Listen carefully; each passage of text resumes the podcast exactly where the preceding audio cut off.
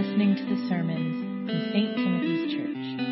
For more information, please check out our website at sttimothystorrs.org or come visit us Sunday nights at 6:15 at the St. Mark's Chapel right here on UConn's campus.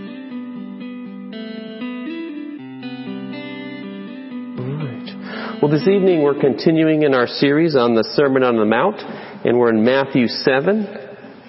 And um, we're getting close to the conclusion here. There's one more message in uh, in the series on the Sermon on the Mount, but tonight is Matthew 7, so the first half we'll look at.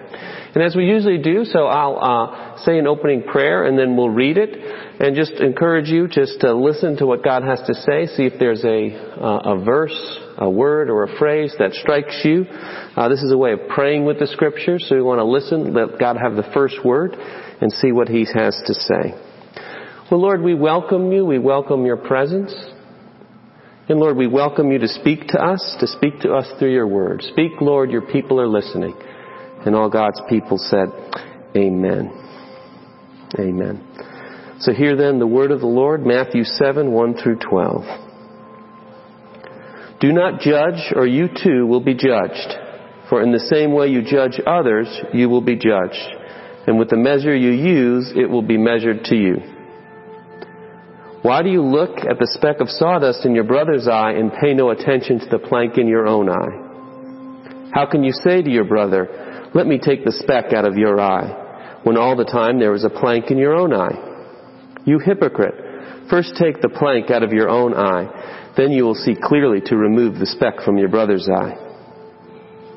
Do not give dogs what is sacred do not throw your pearls to pigs. If you do, they may trample them under their feet and turn and tear you to pieces. Ask and it will be given to you. Seek and you will find. Knock and the door will be opened to you. For everyone who asks receives, the one who seeks finds, and to the one who knocks the door will be opened. Which of you, if your son asks for bread, will give him a stone? or if he asks for fish, will give him a snake. If you then, though you are evil, know how to good gifts to your good give good gifts to your children, how much more will your Father in heaven give good gifts to those who ask him? So in everything, do to others what you would have them do to you, for this sums up the law and the prophets.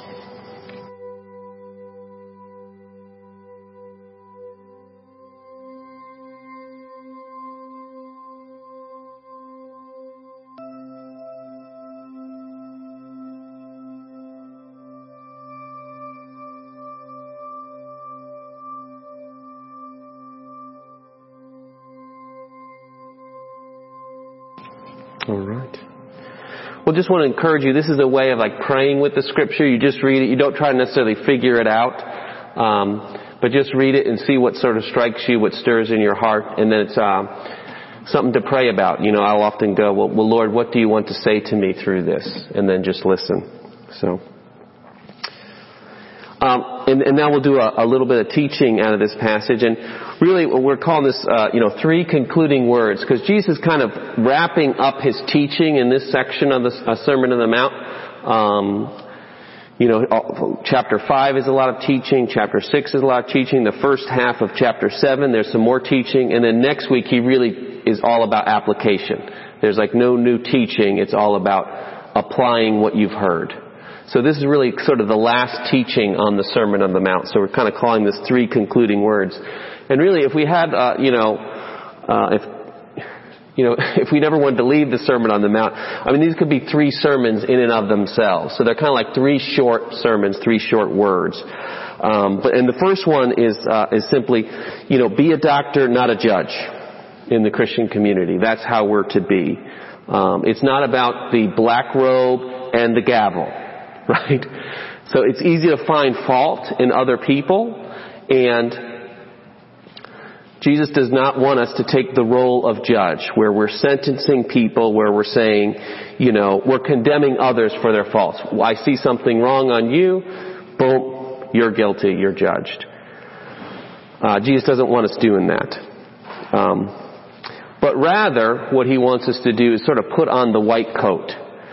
So think of, uh, we're not uh, judges of one another, but we're physicians, we're good doctors. So we see things that are wrong, and we try to help, right? We try to take out the speck. Um, before, but first we remove our own. And so what I would say is, it, it's the, the passage goes back and forth, but really Jesus says, don't condemn others for their faults. Do observe your own faults and remove them, right? Take the, the the plank out of your own. And then the third one, which is Maggie was referring to, is that whole like dogs, don't give to dogs what is sacred, don't give to pearls to pigs. Is that I think what Jesus is getting at is sometimes confront other people with their faults. Sometimes.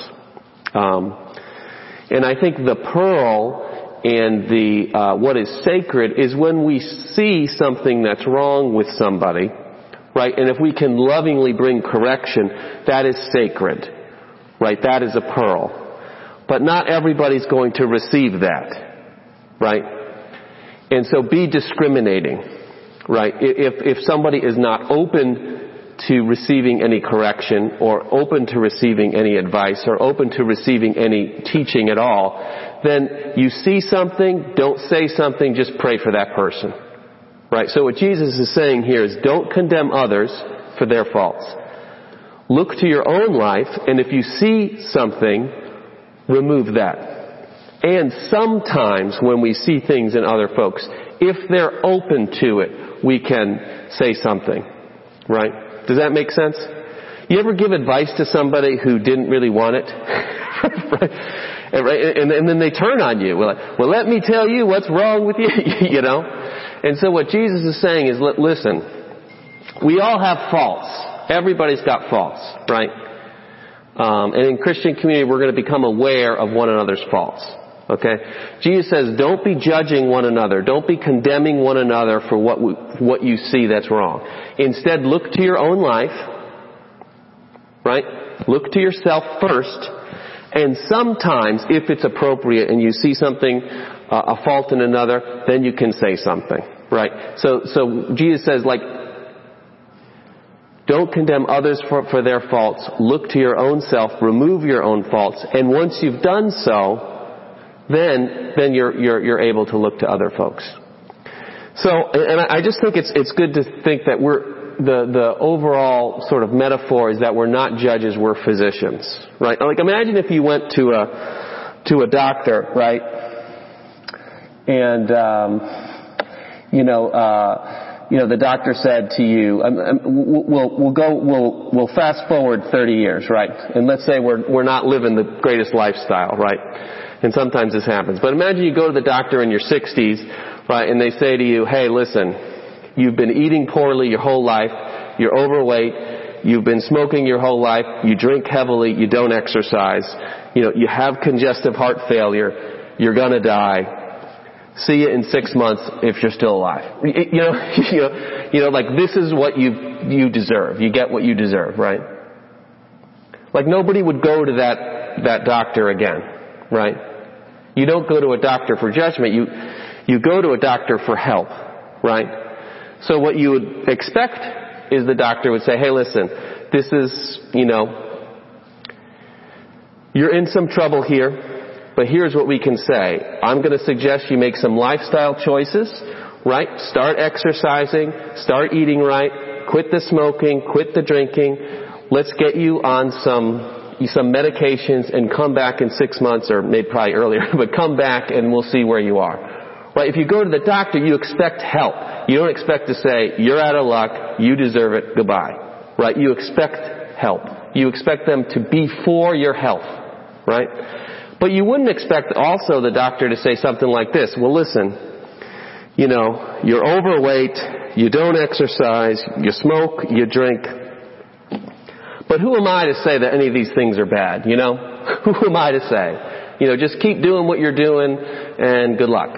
Right? No, you expect a physician to have your best interest and to say things that, that maybe you don't want to hear. Right? But it's for your good right? It's for your good. And what Jesus is saying here is that we're to be physicians to one another.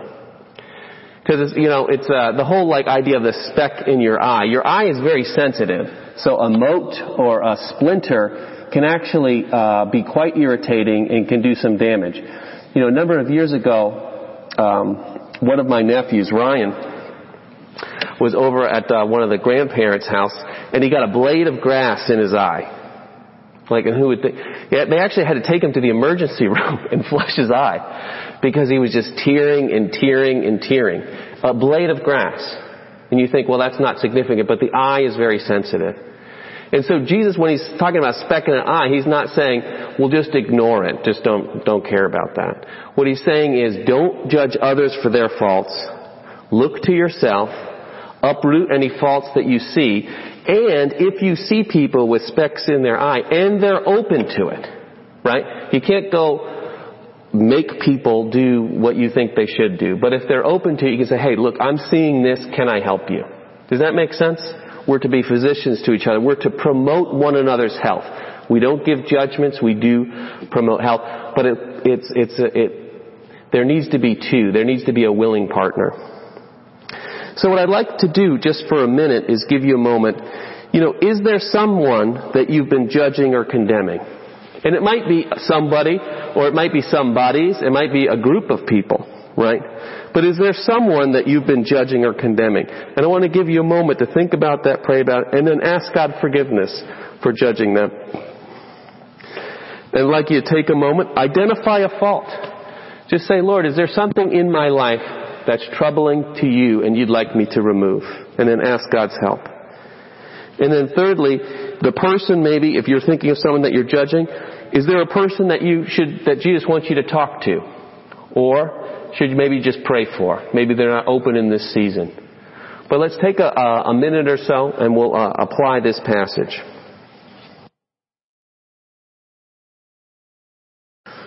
Right, you can keep working with that, but we'll uh, move on to the, the second part, the um, Jesus' teaching on prayer. And I would summarize what he says here is ask away. You know, ask away. You'll receive good gifts because God is better than you think. Ask away, you'll receive good gifts because God is better than you think. That Jesus in this is making an invitation. Asks. Ask, right? Ask, seek, knock. He wants us to come to God in prayer, in supplication, to ask. And then Jesus is making a promise, right? You will receive. For everyone who asks, receives. Those who seek will find. Those who knock, the door will be open.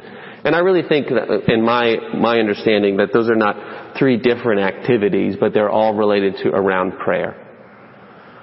So ask away, you will receive. Why should we ask? Why should we seek? Why should we knock? Because those who ask receive, those who seek find, those who knock the door will be open. And then Jesus offers this illustration about, um, it's a parenting illustration. So, right?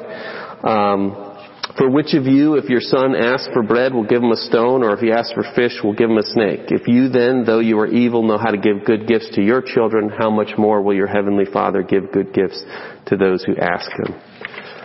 And basically saying is, Jesus is talking and he's assuming that not everybody's a parent here, but he's saying, look, a lot of you are parents. What do you do for your children? Do you give them bread? Do you give them, or do you give them stones? Right? Do you give them fish or do you give them scorpions or snakes? Right? You don't give bad things to your children, you give them the best. And then how much more is God going to do that for you? And so really, I think the issue here is primarily one of how we view God. Right? For Jesus, He views God the Father as a generous Father who loves to give good gifts. That's Jesus' view. He's inviting us to adopt that. But you know, maybe your relationship with your dad was is a little bit different. Um, so we all have different sort of images of God. If our image is God is a good father or a good parent who loves to give gifts, then that makes prayer easier, right? Then we'll ask away. If we have another view, it might be difficult. So some other views might be, you know, I often encounter, I work as a, as a hospital chaplain, I'll often, often encounter this, well, I never pray for myself, right? I wouldn't be so selfish. I'll ask for other people, but I'll, I'll I won't I won't bother God with my own needs. You know, I've heard other people will say, you know, uh, you know, it's not really that big of a deal. You know, God has got other things on His mind, right? He's got the world to run, so it's not that important. It's important to me, but it probably isn't that important. So sometimes people think that prayer is selfish, so they won't pray for themselves. Or they'll think that God is busy. It's sort of like, you know, talking to, um, I don't know, a really busy manager. you know, don't want to bother the busy manager. I've even heard some people will say, you know, they have a view of like the, that God is malevolent. That, uh, you know, they don't want to pray because they don't want to draw attention to themselves because they feel like God's going to punish them. Right, so I'll offer, so I've, I've offered to pray for people like, don't do that. I don't want to get on God's radar. Right, so this is almost like God is an abusive parent. But there's a lot of different images that we can have of God, sort of how we perceive God or how we think God is. Is God too busy? Is God indifferent? Is God mean? Well, if we have those images of God, then we're going to have a hard time praying. You're not, you know, we're not going to spend too much time. And if we don't ask them, we're not going to receive much. So I'd like to do is just take a, a moment and just uh, have you really think about what is your primary image of God. When you think God, what what comes to mind, and how does this image affect how you pray, how you ask? So let's do that. We'll take a, a few moments. What is your primary image of God?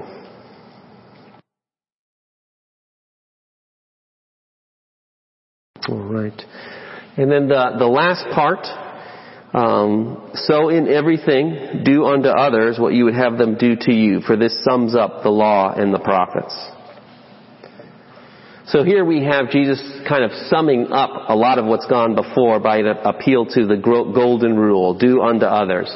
Now this is not uh, certainly unique. Um, you know, uh, Buddha teaches this. I mean, pretty much every world religion has a version of the golden rule. Some of it's positive, like this. Some of it's more negative, like don't do to others what you don't want them to do to you. But this is sort of a, a, a universal, right? Do unto others what you would have them do to you. Live by the golden rule and you'll do what's right. See, there's sort of two big problems that sort of the golden rule solves, that the golden rule covers. One is ignorance. Right? Sometimes we don't know what to do. It's like, I don't know what to do in this situation. What am I supposed to do? So sometimes the, there's a challenge is that is ignorance. We don't know what to do. And this is what the Golden Rule offers. It offers a boost in confidence. It says, you are the expert. Right? You don't need to talk to somebody else. You don't need to talk to some religious scholar or some philosopher or some ethicist. You are the expert. Imagine yourself in the situation and ask how you'd like to be treated. There are no experts needed, no training necessary. Jesus is really saying like we're all the same boat here. It's not, there's not some kind of hierarchy where other people know better than you do. He's saying, listen, we're, we're, you, you are the expert. Which is, which is really interesting given the, sort of the context. I mean, if you remember, go back to the Old Testament, right, the Ten Commandments, so there's sort of like ten things that God's people are supposed to do. And then there's all this other stuff that kind of tease out that right? And so people in um, in ancient times they would go to the rabbi and they would go to the experts of the law. What do I do? Which law applies in this situation? Which commandment applies in this situation? Right? So God's people were often, they were sort of used to consulting the experts as to what God's law said. And what Jesus is doing, He's simplifying it. He said, you don't need to be an Old Testament scholar. You don't need to go to seminary. Just put yourself in the position and ask, how would you like to be treated? Does that make sense? He's, he's basically saying, you guys are all scholars. You're all experts. Just use your imagination. Put yourself in the position. I don't know what to do in this situation. This person has this, this. Well, put yourself in that. How would you like to be treated? And then go do that. So that's one thing, that the golden rule really boosts confidence. It sort of eliminates ignorance as an excuse for why we don't do what we're supposed to. The other big problem, of course, is desire. I don't want to do what I know I should do, right? So sometimes it's I don't know what to do. Sometimes it's I, I don't want to do what I know I should do. And here's what the golden rule offers. It offers a shift in perspective, right? It helps us understand and empathize with a brother or sister that we don't like. Sometimes we don't want to treat people as we should because we don't like them, right? They're not like us, they're different, maybe they're mean, maybe they've treated us poorly. Sometimes the issue is I don't want to do what's right because this person doesn't deserve that. But what the golden rule does is it, well, put yourself in that person's perspective. How do you, how would you like to be treated? So sometimes the issue is we don't want to treat people well because we don't like them, but we want to be treated well ourselves. And this shows sort of that that doesn't really work. Do you see? Sometimes the problem is we don't want to treat others well because we don't like them. And, but it also works the other way. Sometimes we don't treat ourselves well because we don't like ourselves. Uh, hang with me for a moment. So um, I've worked in different uh, contexts, and uh, I worked as a chaplain um, in a behavioral health unit, and worked with a lot of people who struggle with addiction, right? Um, and a lot of times, the the addict, the person who's struggling with a destructive addiction, they'll they'll really like get on themselves for like how terrible it is and what they've put their family through, and they'll really kind of say a lot of, you know, I can't believe I've done this, and they they kind of heap, you know, heap a lot of abuse on themselves, and then other people think, oh, that's good, they're they're finally seeing the error of their ways, but not really. Uh, it's sort of part of what they would call the cycle of addiction. You see, if you if you keep doing something that you know is bad, right? And then you sort of keep telling yourself that you're bad for doing that. Then you feel bad, so then you go to that substance or that behavior to get rid of that bad feeling. Right? So let's take somebody who's, um, so that, the, you know, the alcoholic who is always drinking, right? And then he's, he or she kind of, you know, oh, how terrible, I can't believe I'm doing this. I'm doing my friends and family to my body, all this different kind of stuff. I'm such a terrible person, blah, blah, blah, blah, blah. Well, they can kind of whip themselves in a frenzy so that they feel terrible about themselves. So then what are they going to do? They're not going to want to feel terrible. Most people use substances not to feel good, but to feel nothing. It's sort of to avoid pain, right? And so what's, one of the things that I would try to do with some of these folks is I would say, well, okay, I, I hear what you're saying, and what I'd like, I, what, here's what I'd ask you to do. Imagine that someone you care about, a loved one, a friend or family member, and imagine they're in this situation that you're in. What would you say to them? Because sometimes the, the cruelest things that people will ever say are actually to themselves. Right? And so what the golden rule does is said, well, how would you like somebody else to be treated? See, sometimes people don't want to treat others because they don't like them. Well, sometimes people don't want to treat themselves well because they don't like themselves. And what the golden rule does, it shifts the perspectives. It gets you sort of out of your rut and gets you to look at a, at a, a situation from another angle, from another way. So there's two big problems. There's ignorance, I don't know what to do, and what the golden rule does, it says, yes you do. You're the expert. I trust you. You can figure it out. Just put yourself in the other's position and you'll know what to do. And it also fixes the other problem is desire. That it's not that I don't know what to do. I know what to do. I just don't feel like it. And the golden rule shifts the perspective. It has you understand and empathize with your brother or sister who you may not. And it also has you understand and empathize with yourself who you may not like.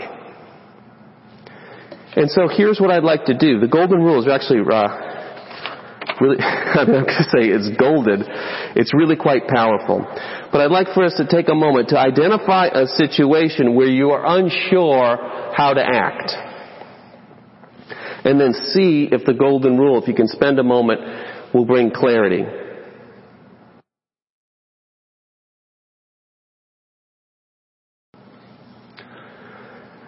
So those are Jesus' three concluding words here. These are the, the, the last part of his teaching before he's going to um, really focus on applying all that we've learned. So he wants us to be a doctor, not a judge in Christian community. He wants us to ask away in prayer, and he wants us to live by the golden rule. It's very simple.